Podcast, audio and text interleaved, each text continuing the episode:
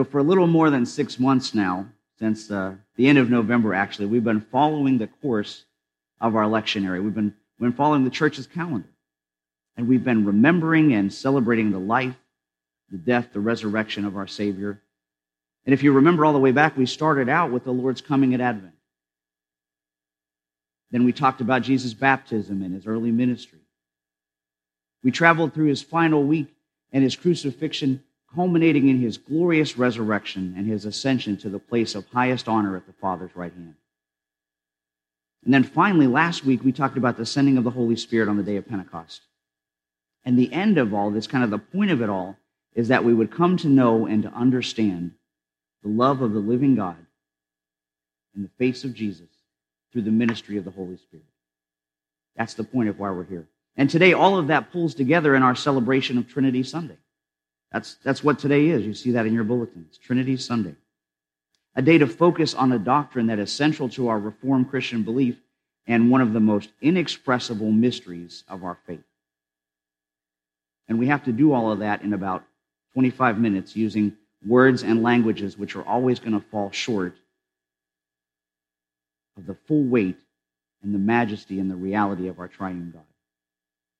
And knowing that that was going to happen, that that was going to be the case today, it reminded me of a story that I read uh, week before last, actually, while I was waiting for someone in surgery.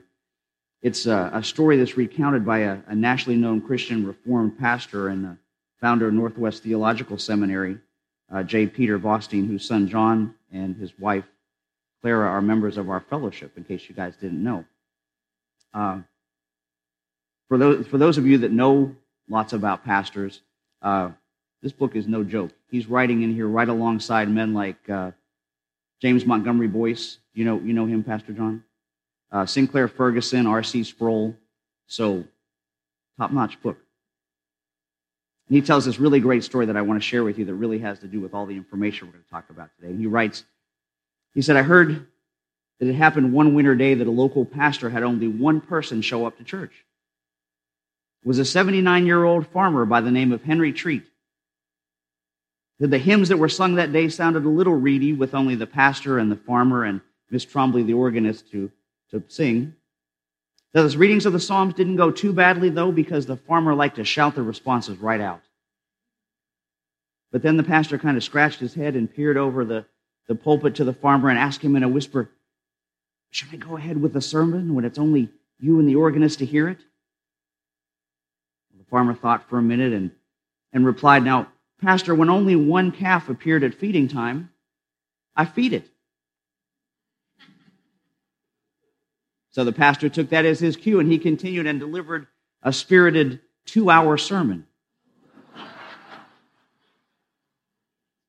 Now, after the service, when the pastor shaking the farmer's hand at the door, the farmer confided to him that while he would go ahead and feed only one calf, he would not, however, have given it the full load. So, with that in mind, I promise not to try to explain all the different elements of the doctrine of the, the triune nature of God, but I do want us to get a good taste of it, even if we don't have time to consume the whole load of it this morning. But thank you, by the way, for the book, because that made a great story. But before we begin, we have to ask ourselves, why does it even matter? Did you think about that? What difference does it make that God is one being in three persons? What difference does an understanding of this truth make in our daily lives and in our Christian walk? Well, A.W. Tozer said, What you think about God is the most important thing about you. What you think about God is the most important thing about you. And you see, far too many believers think that the Trinity is some out of reach doctrine with very little importance to our average daily lives, and they choose instead to ignore it. But despite all the confusion in understanding that the Trinity is vitally important to our Christian faith, and I want to take just a few minutes and list for you the reasons why the doctrine of the Trinity matters. And first of all, it's because this doctrine of the Trinity is unique among all the world religions. Because Christianity alone teaches that God is a being in community, that God is relational by nature, that no other religion that's out there claims that. For example, when you hear people ask, do, Do Muslims and Christians worship the same God? Have you heard that? Well, from a theological perspective, the answer is automatically no, because Islam denies the Trinity and Christianity affirms it.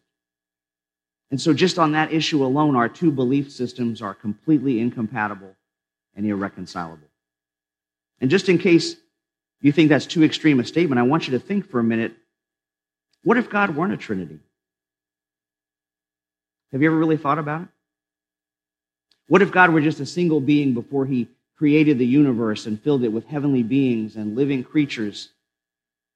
And sadly, you don't have to look any further than the Islamic faith that I mentioned to see the horror of a God who is Unitarian instead of triune in nature. And I'll explain to you what I mean. The Muslim God with little g, the Muslim God Allah, is exclusively one person. In fact, the Quran says he has no son and no spirit. Before creation, Allah was completely alone, kind of a cosmic hermit out there. He had no one to share his divine nature with for all of eternity past. He was just a solitary being. So he created the world in order that he would have something over which to rule and subjects to worship his greatness. That's the Muslim, Muslim faith in a nutshell. Now, our God, in contrast, our God with the big G, our God of the Bible has always existed even before creation as Father, Son, and Spirit, in a perfect relationship of love within themselves. In fact, in one of his books about the nature of God, Dr. Ravi Zacharias says, in the very nature of God, there is an I you relationship within the Godhead. And he continues, because if God said he is love, who was he loving before creation? If God said he spoke, who is he speaking to before creation? He's referring to the fact that he is a being in community. And that communication and affection and love were all contained in the Godhead right from the beginning. Like, have you ever stopped to wonder what God was doing in all of eternity past? Before he created us, did you ever thought about that? Uh, John Calvin wrote that God was using that time to create a hell for people that ask those kinds of questions. But, but if you really think about it for a minute, excuse me, if there was a non Trinity God, just a single entity like the Mohammedans put forward, a being like that would have a need to create in order to experience a relationship and not be lonely. They Have a need to create. And if a God ever had a need, they wouldn't be a God, would they? But because God is Father, Son, and Spirit, he wasn't ever lonely. He didn't need to create other beings to be content, but he chose to do so out of an overflow of that love that already existed. And that means for you and I, we aren't needed, but we're chosen. He didn't need us, but he chose us because there was already a perfect fellowship and a relationship inside the Godhead from eternity past. But he still chose to make you and me specifically, even though the members of the Trinity always had each other to love perfectly. In fact, listen to one of the things Jesus says when he's praying before going to the cross. He tells us in John chapter 17, verse 24. He says, Father, I want these whom you have given me to be with me where I am. Then they can see all the glory you gave me because you loved me, even before the world began. John 3:35 says the Father loves his son and has put everything into his hands. So you see the Father loves the Son. That's what the Father has always been doing from eternity past, loving the Son and glorifying him. And by the same token, the Son loves the Father. John 14, 31 tells us, Jesus says, I will do what the Father requires of me so that the world will know that I love the Father. And so we see in the Trinity, there's the, the Father who loves the Son, there's the Son who's loving back the Father, and all of this love is shared through the third person of the Trinity, the Holy Spirit. 1 Corinthians 2:11 says no one can know a person's thoughts except that person's own spirit. And no one can know God's thoughts except God's own spirit. And so it's through the Holy Spirit that God loves and relates to us too. He tells us in the beginning of John chapter 4, he says, Jesus said, I will pray to the Father, and he will give you another comforter that he may abide with you forever. The Apostle Paul tells us in Romans 5 5, And this hope will not lead us to disappointment, for we know how dearly God loves us because he has given us the Holy Spirit to fill us with his love. You see how those connect? Because you see, the Holy Spirit was given to live inside those of us who believe in Jesus in order to reproduce God's love and God's character and God's desire for relationship and to draw us into the unity of the Godhead in a way that we could never do on our own. Because, you know, before a man or a woman is able to respond to the gospel message, he or she must be reborn. We have to be given ears to hear because we're born dead in our trespasses and sins, and we have to be made alive in order to respond to the message of the gospel. And without the work of the Holy Spirit, you and I would remain condemned in our sins. We'd be dead. And then, even after we're saved, after we're saved, as our relationship with God grows, the Holy Spirit will build into those lives all the fruits of the Spirit that we talked about last week. All the evidences of His presence, the, the love and the joy and peace and patience and kindness and goodness, gentleness and faithfulness and self control. And at the same time, the Spirit empowers Christians with the gifts of the Spirit to perform ministries the ministries of, of teaching and, and preaching and service and administration all to promote the growth of the community. You know, we've talked about this in Bible study. All of those gifts of the Spirit are designed to build each of us up together, not one person by themselves. Kathy didn't pay the light bill. It wouldn't do me any good to stand up here because you couldn't see or hear me. Right? If we didn't have volunteers to clean the building, if we didn't have Dee to play the piano, if we didn't have John to lead music, all of these spiritual gifts grow us together in the community the same way that the Father, Son, and Spirit are a community.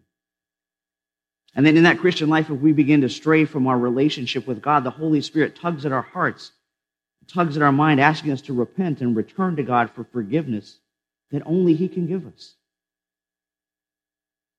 And the Holy Spirit also performs that function for non Christians too, as He convicts people's hearts of sin concerning how wrong they are with God and how righteous Jesus is. And that He died to take our place for our sins. And all of that because of how much He loved us. Not because he was incomplete without us. That's important to know, but because of an overflow of love embodied in who God is. And when you begin to understand him more in this relationship of the Trinity, it can change your whole perspective as you grow in your knowledge of God. Because you won't view God any longer as some faraway disciplinarian who just wants your unquestioned obedience. He's not going to be for you just a, a cosmic overlord compelling your worship. His will for our lives is not some unknowable mystery like Allah's is for Muslims. And when we begin to see God in the way he really is, we'll begin to experience the reality of his triune nature differently. And then we'll begin to live differently because it's a whole different mindset. It's a different life. Even the, the founding doctrines of our denomination stress that. So, so all of my reform folks out there, make sure you help me out here. What does the Westminster Shorter Catechism say is the chief end or the chief purpose of man? Somebody shout it out.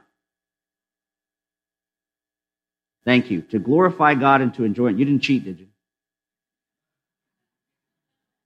Right.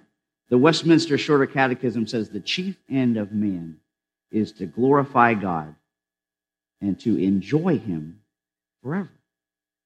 That means God made me to know Him by His Spirit. It means God made me to love him through his son, and it means God wants me to serve him as Father in this world and to be happy in that relationship forever in the next.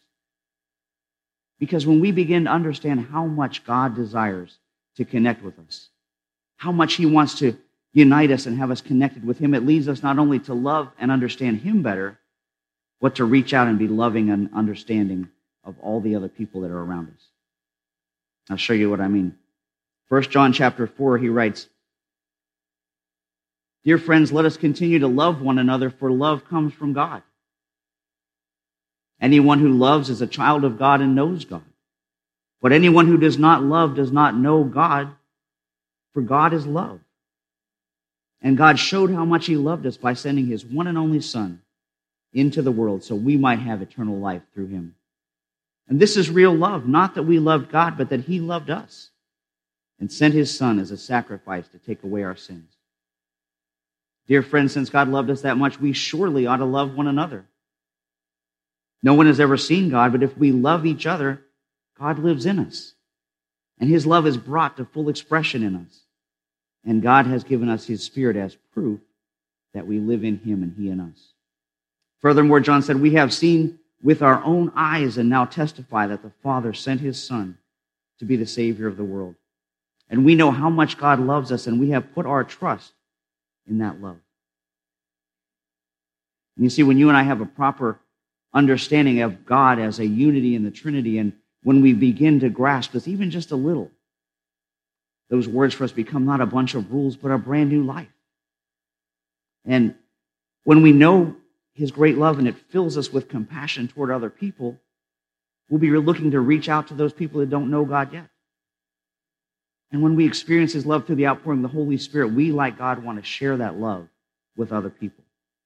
Just like he shares his love with Jesus. Just like Jesus shares his love with us by sending us the Holy Spirit from the Father. And I want to show you another place with that in mind. Listen to how Jesus prayed specifically for us. Is jumping back now to John 17. And I want you to really think about this. Jesus said, I'm praying not only for these disciples, but also for all who will ever believe in me through their message. Who do you think that is? All means what? All. For all who will ever believe in me through their message. He said, I pray that they will be one just as you and I are one. As you are in me, Father, and I am in you, that they may be in us so that the world will believe that you sent me. I have given them the glory you gave me so they may be one as we are one. I am in them and you are on me, and may they experience such perfect unity that the world will know that you sent me. And that you love them as much as you love me. Isn't that great to know?